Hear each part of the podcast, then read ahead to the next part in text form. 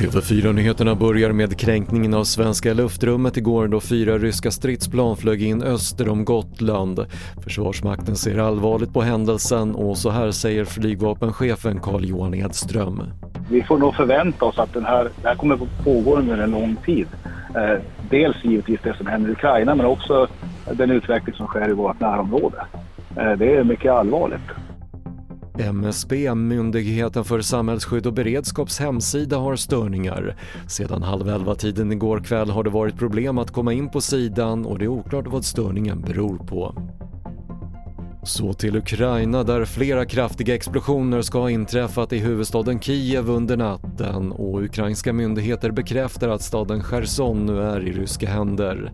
Och enligt FN har en miljon människor flytt från Ukraina till grannländerna sedan ryska invasionen inleddes. Fler nyheter hittar du på TV4.se. Jag heter Patrik Lindström.